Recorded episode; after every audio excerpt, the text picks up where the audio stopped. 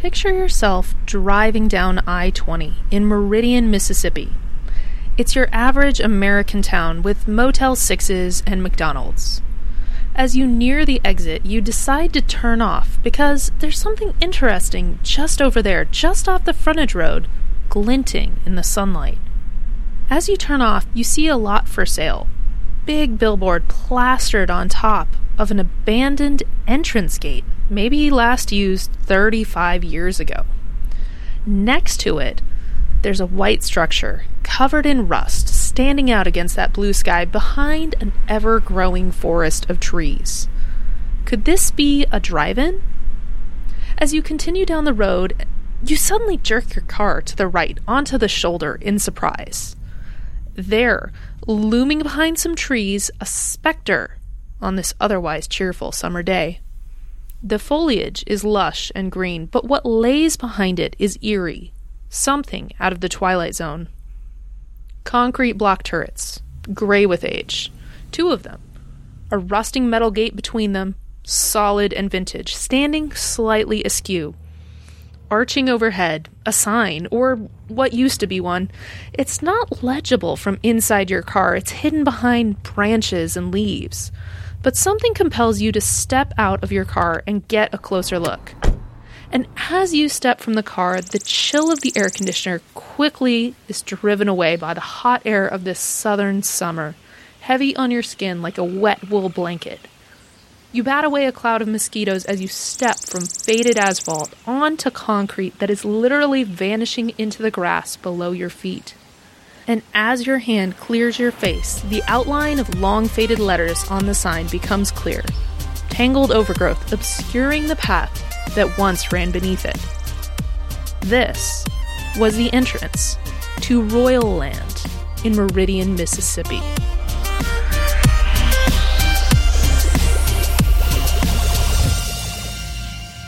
Today it's all abandoned the amusement park and the fairgrounds and the drive in and the baseball stadium.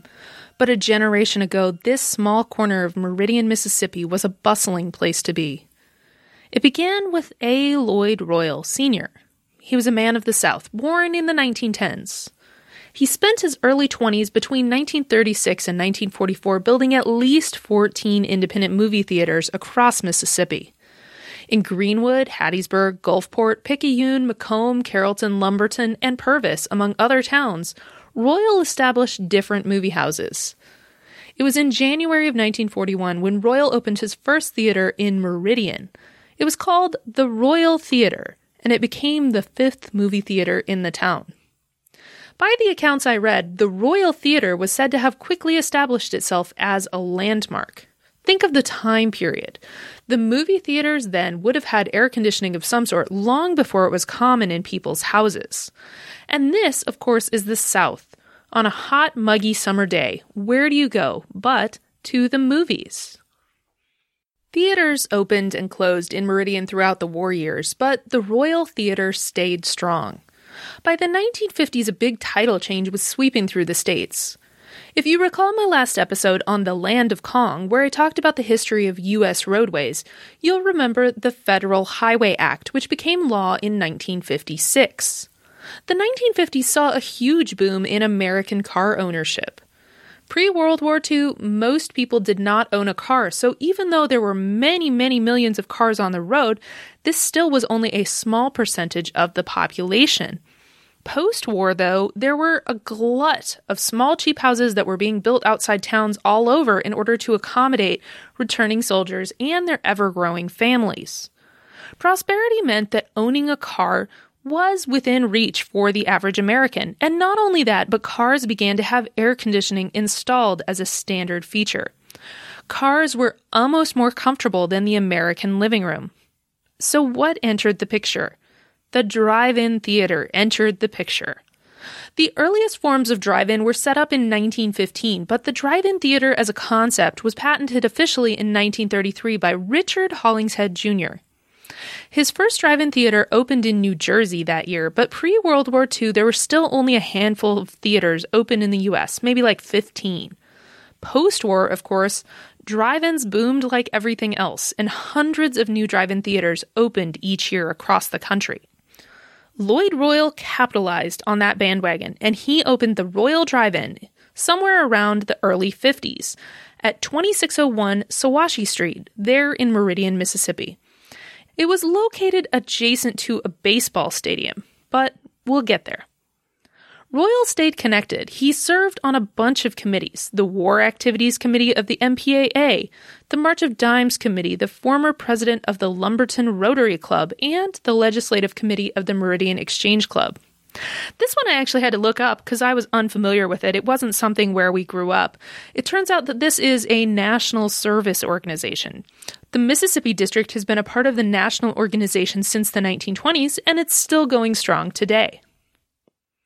So back to Lloyd Royal. By 1952, he had some more accolades. He was president of the Mississippi Theater Owners Association. And a blurb in the newspaper called him, quote, one of the most progressive and important exhibitors in the state, end quote. By 1959, he'd served as president of the Tri State Theater Owners Association, as well as president of the Meridian Exchange Club. Not only was Royal interested in being a business manager and owning his own line of theaters, though, he was also actually part of the movie business itself. Royal produced or wrote three movies by most accounts 1954's Jesse James's Women, 1956's Frontier Woman, and 1960's Natchez Trace. All of these were filmed in the South, not in Hollywood. Royal by this point was the president of Panorama Pictures, which was a Mississippi based production company. Now, two of his movies are still extant and easily watchable today. Jesse James's Women is available in full under public domain license on the Internet Archive. Now, to be fully honest, I did not watch it. I'm not particularly interested in westerns. Um, this one seems like a classic 50s western that may or may not have aged well given its description. Here's the summary that I found for it. Quote, the fugitive outlaw enjoys the company of several ladies while he and his gang hide out in a Mississippi town. End quote. Now, the other one, Natchez Trace, is what seems to be the most popular of the three films, and it has a 6.9 out of 10 rating on IMDb, which is pretty good. Um, the description of this one is, quote, the daughter of a murdered plantation owner and her fiance try to disrupt an outlaw's plans to build an empire of thieves along the popular Mississippi Tennessee Trail, end quote. Now, this trail and the name of the movie is the name of a 440 mile long trail that exists in reality um, between Nashville, Tennessee, and Natchez, Mississippi. Um, and this used to be really popular, like a really popular way to get between the two um, the two places. Um, but it fell out of use when traffic shifted from trails to steamboats to riverboat traffic on the Mississippi. The third movie is called Frontier Woman, and the plot summary of this was exceedingly confusing, and it's not surprising that this movie didn't seem to do particularly well. Rumor has it that most or all copies of this film have been destroyed, except for one, which is said to be in the hands of the film's tiniest, trivialist star. So today, this film is really only noted for one thing. Actor Harold Beckenholdt played an unscrupulous traitor in the film. That was his character. Um, he included his son Ron, who was then eight months old, in the film in a small cameo because why not? Of course, you don't know Harold Beckenholdt or Ron Beckenholdt, but Harold changed his name to Rance Howard, and you definitely know Ron Howard, who made his feature film debut here in Frontier Woman. Yes, that Ron Howard, the very famous one with many, many film credits to his name, things like Apollo 13 and The Andy Griffith Show and Happy Days, and on and on and on. All three of these movies were well received at the time of their release, and it seems like they had special showings at the local theaters in order to honor their local filmmaker. So, somewhere in the mid 1950s, between movie productions and theater openings, Lloyd Royal added baseball stadium owner to the list. He purchased Buckwalter Stadium, adjacent to the Royal Drive In that he'd purchased a few years prior, there on Sawashi Street. The stadium was not brand new. Now, it's falsely claimed in many articles and discussions on the topic of Royal Land and Buckwalter Stadium that the stadium was actually constructed in the 1930s. The most popular video about this place even claims the site was built in the 1930s, backing up this like falsehood.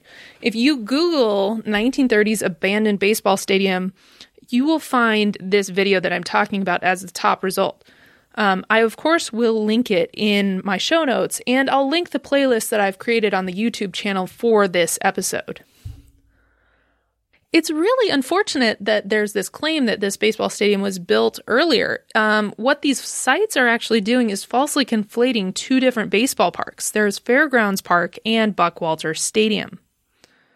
So, after my research in this area, what what is the truth or what I think is the truth based on my research is that the stadium was actually built in 1947.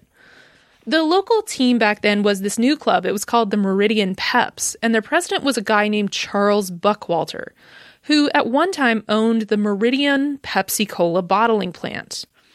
In fact, if you think about it, you might see where the name came from. Meridian Peps, Pepsi Cola, Meridian Peps, Pepsi Cola. The club formed after the war, and the team played minor league baseball in the Southeastern League. But it wasn't an easy road. Despite popularity with the local audience, baseball was still an expensive proposition. The Peps didn't have their own park, so they played at Fairgrounds Park, which is located on the site of the now defunct Valley Fair Mall in modern Meridian. Teams had played there since 1922, or even earlier the Meridian Mets, Meridian Scrappers, Meridian Bears, Meridian Eagles, and now, of course, the Meridian Peps. But the Peps weren't happy with the stadium. At the end of the 1946 season, a couple of articles came out in the local papers. An October article stated, quote, Charles Buckwalter, president of the Meridian Peps Southeastern League, said he would not be entering a team in the 1947 race unless a satisfactory park is provided in which to play. Buckwalter said the club went deeply in the hole last year, spending about $5,000 for the use of the fairgrounds privately owned, while some cities had to only pay a token fee of $1 for the entire year. End quote. A November article in the Selma Times Journal echoed similar sentiments, noting that the future of the Meridian Club in the Southeastern Baseball League was dependent on, quote, civic pride and spirit as the current owners of the Fairground Field baseball park that they were playing at were charging them this exorbitant fee to use the park. And to add insult to injury, they wouldn't allow the team to collect on fence advertisements, which could have brought in a proposed $2,500. That opinion article closes by saying, quote, that is definitely a losing proposition, and Charles Buckwalter is certainly within his rights in refusing to pay through the nose for civic enterprise. End quote. By January of 1947, Buckwalter had reached a deal with the Peps to be a subsidiary for the Cleveland Indians.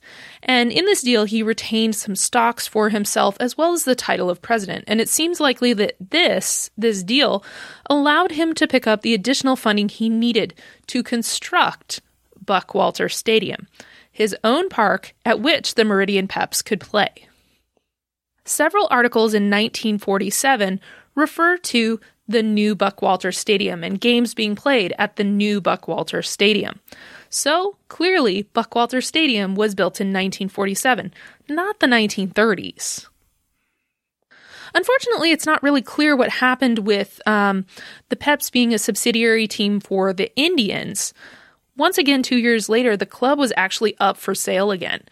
In comments to the paper in 1949, Buckwalter claimed that he had suffered financial losses for each of the three previous seasons of the club's operation. And he declared that the club would need additional financial backing, or else it would have to leave Meridian for nearby Laurel or Hattiesburg, both cities which had expressed interest in the team. By February of that year, a group of local businessmen did step up to the plate, leasing the team and the park from Buckwalter in a $10,000 deal. In today's money, that's something like $105,000. A 1949 article notes additionally that Buckwalter, quote, personally built Pep's Field out of his own pocket, end quote. Though the citizens had grand plans for the ownership of their newly renamed Meridian Millers team, the B Class Southeastern League fell apart after only a year, and so too the Meridian Millers were done playing baseball. In 1951 and 1952, with no baseball happening, Charles Buckwalter began hosting the new Meridian Fair and Cattle Show at his Buckwalter Stadium instead of baseball. But by 1952, Meridian was back in the baseball game and the Meridian Millers were back. They took over the Clarksdale position in the Class C Cotton States League the Meridian Millers actually had huge successes their first couple years in the league, and they won the championship in 1952 and 1953. But the glory days of baseball in Meridian were not going to last. Jackie Robinson had broken the color barrier in Major League Baseball after the war in 1947. However, despite this, the hurdles were fierce for non whites, and the Cotton States League and other Deep South teams did not follow the increasingly popular sentiment of integration. These teams refused to integrate, hiring white players only. This unsurprisingly alienated fans of color. Minor League Baseball also started to see fierce competition from a wide range of similarly accessible amusement options baseball fans could watch Major League Baseball on TV or listen to it on the radio. They didn't have to go to a minor league to get their fix. And all these together meant that attendance at minor leagues games began to drop. One team in the South tried to buck the trend. The Cotton States League team, known as the Hot Springs Bathers, hired two players in 1953 Jim and Leander Tugerson. Both of these guys were World War II veterans who'd been pitchers from the Negro League. And yes, they were black. And this was a hugely controversial move. This was done against the opposition of the league president in 1953, who is quoted as saying, quote, I advised against signing black players and requested they do not attempt it at this time, knowing the hornet's nest it would stir up. End quote. It seems like the hornet's nest was mostly stirred up with management more than anything, because five days after these players were signed, the remaining teams in the Cotton States League met and voted unanimously to expel the Bathers from the league as a result of hiring these two black pitchers. The Bathers were later reinstated that season, but only if the Tugersons were shipped away to other teams in different leagues. What happened, however, interestingly, was that they were still owned by the Bathers. So even though they were playing for other teams, they were still required to report back to the Bathers if they needed them. And so later that year in April, the Bathers had a pitching injury in their roster. And so they called Jim Tugerson back up to play in the Cotton States League on the Hot Springs Bathers he he came up and he did. He was set to pitch in front of 1500 people, huge crowds. The lights were on, the bats were out, everyone was ready. And then all of a sudden, right before the first pitch was going to be thrown, the president of the Cotton States League called the game a forfeit because they had a black pitcher. Jim Tugerson went back to the Knoxville Smokies in the D Class League where he was playing, and he was celebrated there. He got his own night named after him, Jim Tugerson Night, and he won them some championships. And then he filed a federal lawsuit against the Cotton States Leagues, its team, and its president. The lawsuit was ultimately dismissed that year, but it was really too late and it was a sign of a turning tide. the Bathers hired another player of color in 1954, Uvoyd Reynolds, and he suited up and played that whole year. Not only that, but also in 1954, even our team, the team we're focusing on, the Meridian Millers, they too hired a person of color against the strictures of the Mississippi Constitution that had been set back in 1890. And this guy, we've got to talk about this guy next. Born in March 1936 in Bocas del Toro, Panama, Carlos Chico Heron was a right handed second baseman. In 1954, he joined the Meridian Millers and he became the first player of color to sign with a Mississippi team. He played with a number of teams, both in the U.S. and in Panama, over the next decade before moving to a more managerial position, coaching teams in both Canada and Panama throughout the 70s. He held the position of Panama's national team coach, actually, for more than 20 years. And if you're wondering why I'm talking about Chico Heron, here's the thing. The thing that he is known for is that he was a scout in the modern era. Starting about in the late 1970s, he scouted for several teams like the Philadelphia Phillies, the Kansas City Royals, the St. Louis Cardinals, and just this little team called the New York Yankees. And it's here that is why Chico Heron is really well known. And it's because he brought this young guy to the attention of the Yankees. This young pitcher caught the eye of Heron, and after some time pitching under observation in Panama, Mariano Rivera was signed by the New York Yankees.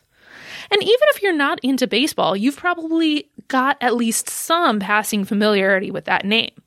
Mariano Rivera was the Yankees' closing pitcher for 17 years between 1995 and 2013.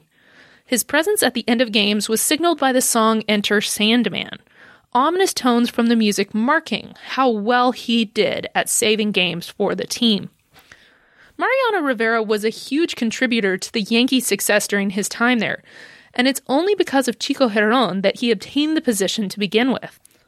Heron was more than just a scout, though. It's said that he had a huge and lasting influence on the people he worked with. He instilled this sense of discipline in every player.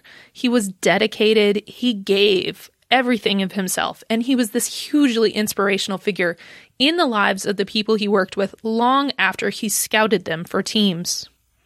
After Heron's death in 2007, Mariano Rivera described Chico Heron saying, quote, he was one of those men that if I call him anytime, anytime that I need something from him, he would have done it on the spot. End quote.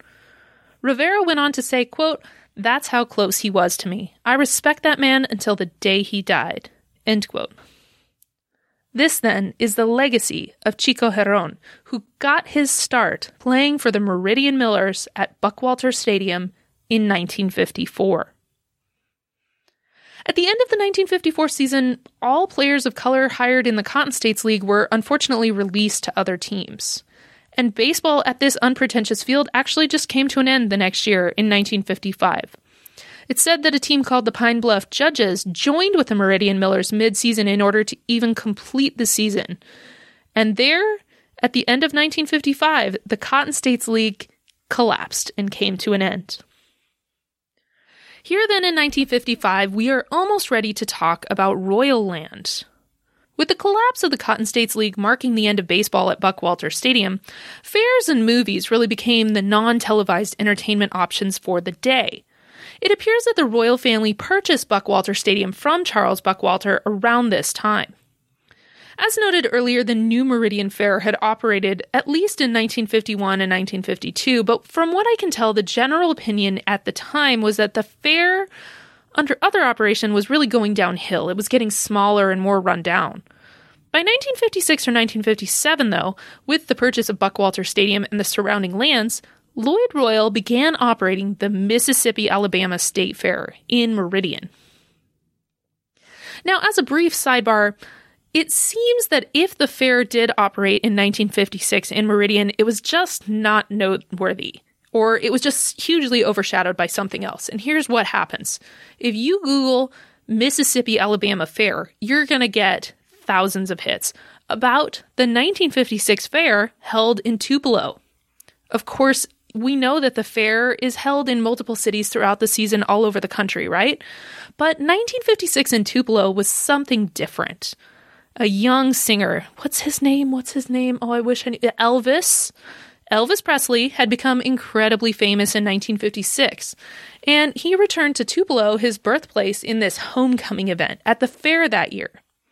It was unsurprisingly hugely popular. You can actually find several videos of the event up on YouTube, and they'll be in your search results if you search for this. Elvis's charm in these videos is undeniable. He cuts this super magnetic figure up on this slightly elevated stage right above his screaming fans, and you can see why he captured the nation's interest back at this time. The Mississippi Alabama State Fair in Meridian, though, was from then on held at the old Buckwalter Stadium behind the Royal Drive In. The grandstands, the former baseball stands, were used for big shows and events, and the midway and other concessions stretched out on the land between the baseball stadium and the drive in. It earned a reputation as, quote, one of the cleanest and best operated fairs in the South, end quote. Big name carnivals like Century 21 shows and Heth shows, famed for their 30 car railroad and mile long midway, provided impressive midways and rides with the excitement of all of our mid century and even present day favorites. Things like the Caterpillar, the Rolloplane, the Mad Mouse coaster, the Ferris wheel, and of course, the Humble Carousel. Refreshment stands and ticket booths were operated by local civic groups and religious organizations. And Royal was an excellent manager, as evidenced by his long track record in the movie theater business, and he regularly came up with new ways to thrill his guests.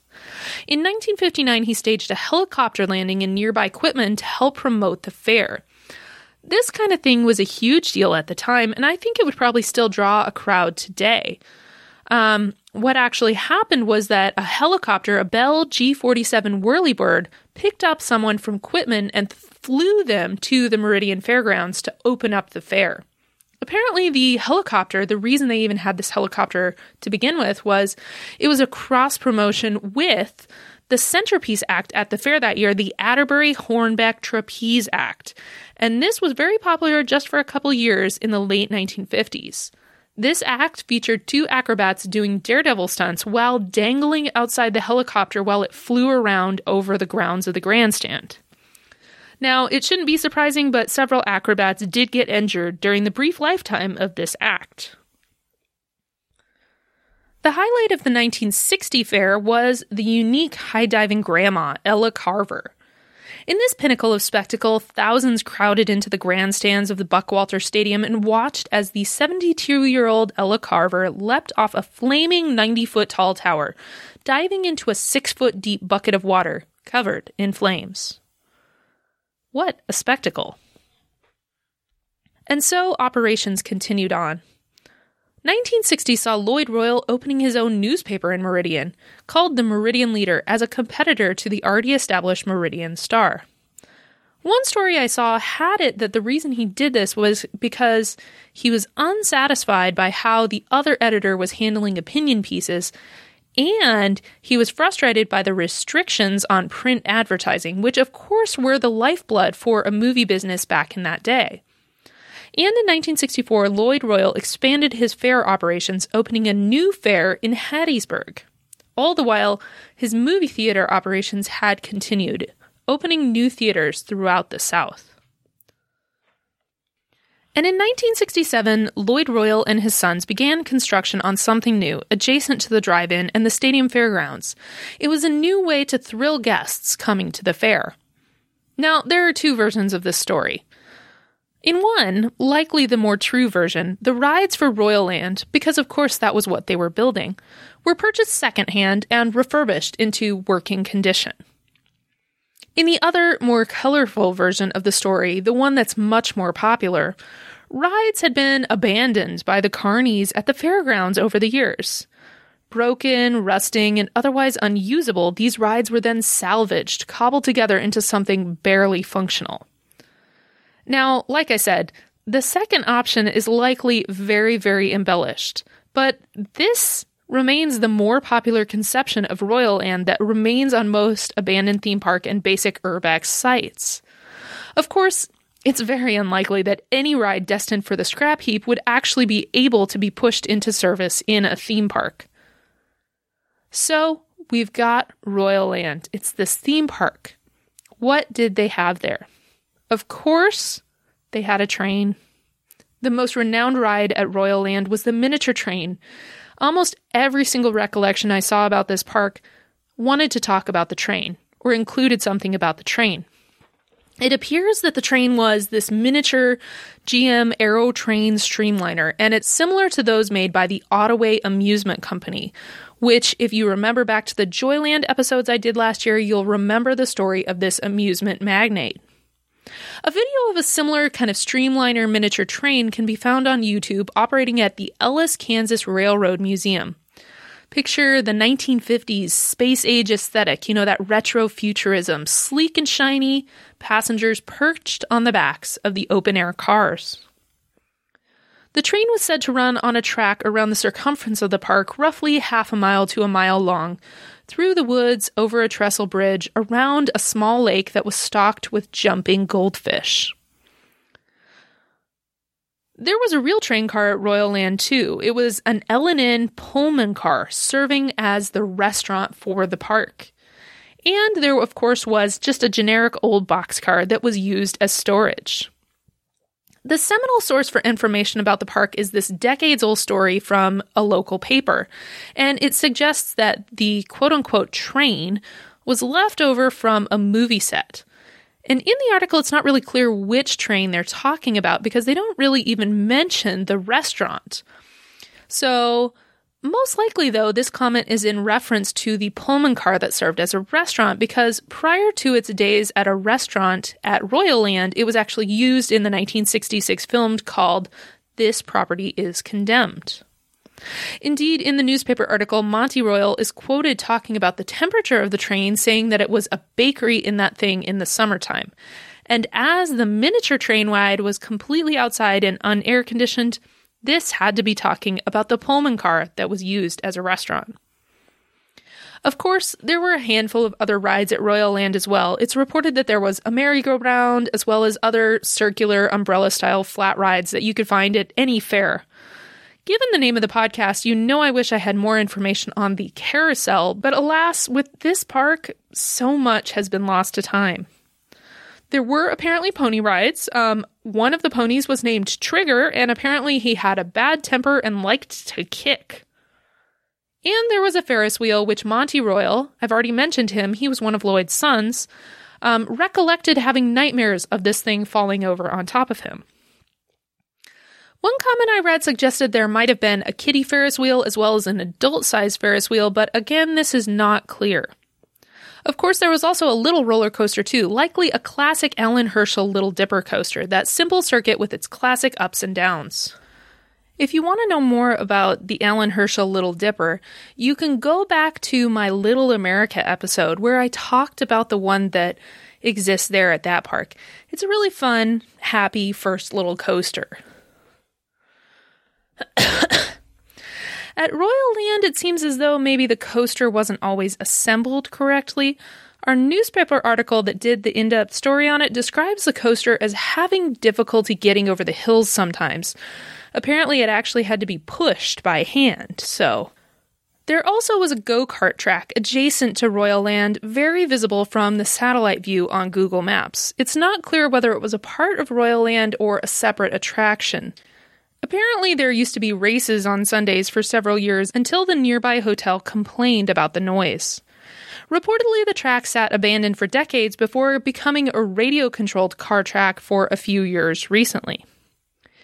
And really, that's all that was there. Most of the park was said to be operated on an old, quote unquote, half broken generator that was constantly breaking down or just operating with too many draws on its power. The stories described in the newspaper article about Royal Land are like something out of a Stephen King book. It's said that when too much was running at once, everything would slow to a crawl, even the music of the rides. Can you imagine you're on this like carousel and then half speed or slower, plinkety plink carousel carnival music slowly spinning up and slowing down? Terrifying. It's like something out of a horror film. Now, Royal Land opened in 1968 and it operated in 1969 as well, before shuttering for good. While it was open, the place was a wonderful spot for local families, birthday parties, and so on. Apparently, you could even get your name on the marquee out in front of the park when it was your birthday. There was nothing nefarious about the closure of Royal Land. There were no murders, there were no deaths, no illicit activities. The real reasons were solely economic. Royal Land simply didn't make enough money to stay in business, it wasn't financially viable. Now, of course, the internet will internet, and I've seen lots of plausible or semi plausible suggestions that could have also contributed to the downfall of Royal Land. Things like insurance costs, land located on a floodplain, bad wells, tax costs, and so forth. Whether any of these reasons truly contributed is unclear, but ultimately, there simply weren't enough guests to keep Royal Land coming. And there's no extant pictures of Royal Land in operation that I've been able to find. Everything is lost in people's basements and attics, on old film reels, and fading away in photo albums. It was only operational for two years. If you've got photos of Royal Land in any state that you'd like to see posted with the show notes of this episode, please send them in to me. I'd love to have them. The closest thing I could find to operational pictures was actually on a Remember Meridian Facebook page. And it showed this interesting modular type building that was located inside the old Royal Land Park gates. It turns out, based on comments from that page, that it was simply a house for the royal family that had been built after the park's closure that was situated inside the old theme park gates. It's not there now, it's demolished in the mid 90s, but I think that would have been super awesome to live inside of an old theme park, even if none of the theme park operations were still there. Like, no rides, none of that. It still would be so interesting to live where there used to be a theme park. After Royal Land closed, of course, the rides were slowly auctioned off, sold, or just gotten rid of for scrap. I saw a comment online saying that the roller coaster was the last to go and that the kids in the family assembled and disassembled the coaster as part of school projects. Wouldn't you be the most popular person in school if you had that? That's awesome. Though Royal Land closed in 1969, the adjacent businesses stayed operational for several decades longer. The Royal Drive-In closed in 1985, and the last fair operated in Buckwalter Stadium in the late 90s, around 1998 or so. So, yes, that incredibly well filmed, beautiful viral video about the 1930s baseball stadium. Well, it's more like an abandoned for 20 years 1947 baseball stadium than anything Still impressive on its own merits, but it certainly hasn't been abandoned since the 1950s, like the video suggests. Now, interestingly, it seems that a documentary is being made, or perhaps has been made already. Panamanian filmmaker Alberto Serra is working on a documentary about the life and legacy of Chico Giron and his influence on modern baseball legends like Mariano Rivera. Part of the documentary was filmed at Buckwalter Stadium. The film is to be called Chico Giron and the Last 42. A trailer for it was actually released in January 2020. However, news reports indicate that the documentary itself was already released last July 2019 in Panama. I'm not clear if the new trailer indicates a new release, perhaps on the film festival circuit, or what's happening, but if you're interested in that, take a look at it on YouTube. Now, the old L&N Pullman car that used to be a restaurant was removed from Royal Land right away, and it was actually moved to where the Meridian Railway Museum is now. It was L&N number 6157, and it was called Miss Alva's Diner. It's actually really sad to see the recent pictures of this car. It's rusted, faded, its numbers and letters are nearly illegible. The scene is a far cry from the crisp green paint with white lettering and fancy trim that once beckoned visitors to Miss Alva's barbecue. Like so many other pieces of rolling stock that have just been abandoned on side spurs around the country, this car is probably destined to just sit and rot until it's nothing more than a piece of rusty old metal. As for Royal Land itself, nothing remains. Only the iconic castle gates. And those are visible from the road. If you're tempted to visit, please don't. The land is private property, and it's reportedly crawling with ticks. There's nothing of any note beyond the gates left on site to see. I know it's probably obvious for every single abandoned site I talk about, but especially here. There's nothing there to see. The land is for sale if you're interested, but the royal family still owns the property and they do prosecute any and all trespassers. Instead, take a virtual walk.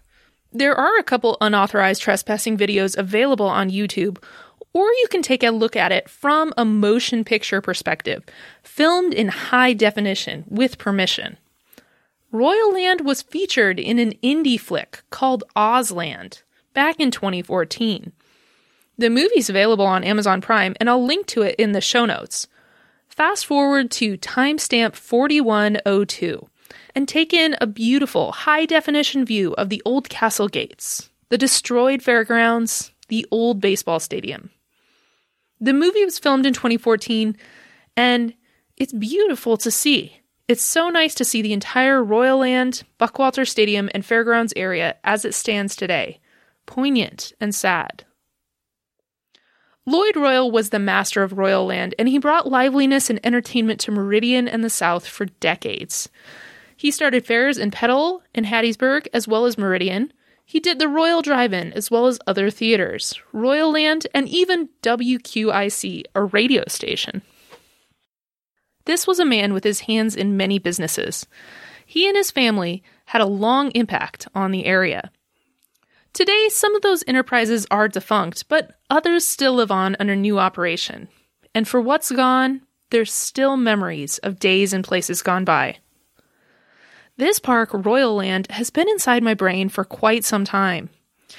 Even with nothing left, there's still nothing quite like seeing that sudden, haunting image in front of you of seeing those dark castle gates slowly being enveloped back inside this forest of greenery.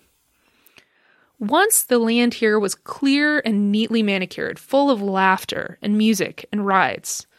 Today, it's been reclaimed by the fast growing flora of the South, silent but for passing cars on the frontage road and the highway nearby. But if you stop and listen, maybe, just maybe, you can still hear the carousel music, like a whisper on the wind of a legacy of childhood joy. Can you hear it?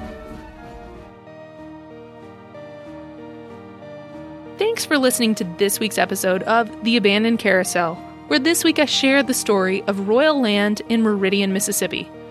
As always, I'm your host, Ashley, and you can find links, references, images, and a rough transcript up on the show notes page on my website. For this episode, visit theabandonedcarousel.com's backslash 29. If you're interested in supporting the show, visit my Patreon page. You can get some awesome behind the scenes extras and you can support the making of a podcast that you like. You can find that information at patreon.com backslash the abandoned carousel. If spending money to support the podcast isn't something you're ready for right now, please take a moment to leave a review for the podcast. If you're listening on Apple Podcasts, click on the show name, then click on ratings and reviews. There you can leave some stars. I'd love five of them if you want. And I'd like a few quick words. Your ratings help expand the reach of the show to other people, and they really help expand the audience for the show, and I really appreciate it. Of course, don't forget to tell a friend. I will be back soon with a very special episode, number 30. I can't wait to share this one with you. I'm already in progress on it. Remember what Lucy Maud Montgomery once said Nothing is ever really lost to us as long as we remember it.